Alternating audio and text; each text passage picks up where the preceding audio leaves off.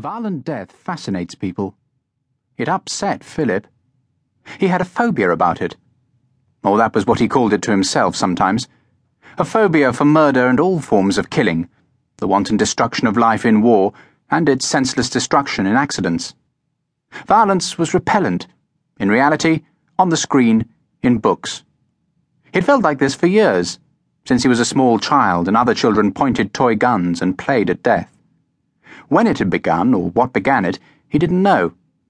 A curious thing was that he wasn't cowardly or squeamish. He was no more nor less frightened by it than anyone else. It was rather that unnatural death neither entertained him nor exercised a ghoulish attraction.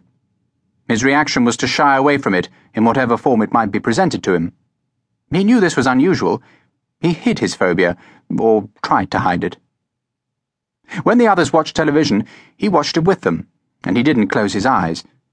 He had never got into the way of denouncing newspapers or novels, but the others knew and had no particular respect for his feelings.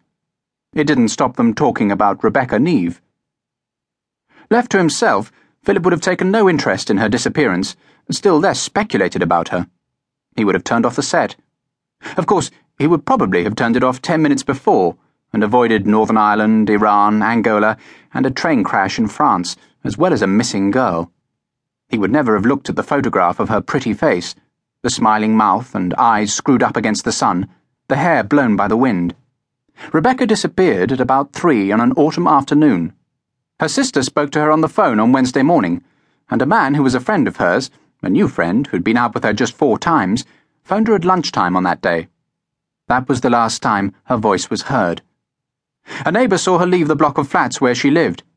She was wearing a bright green velvet tracksuit and white trainers. That was the last anyone saw of her. Fee said when the girl's face appeared on screen, "I was at school with her. I thought I knew the name. Rebecca Neave. I thought I'd heard it before." "I've never heard it. You never said you had a friend called Rebecca." "She wasn't a friend, Cheryl. There were 3,000 of us at that school. I don't suppose I even spoke to her."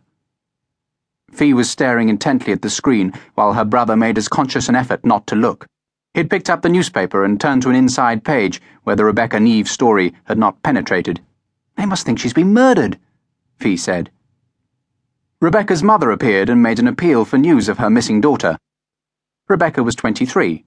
Her job was teaching ceramics to adult classes, but needing to supplement her income, she advertised her services as a babysitter and house-sitter. It seemed possible that someone had phoned in answer to her advertisement.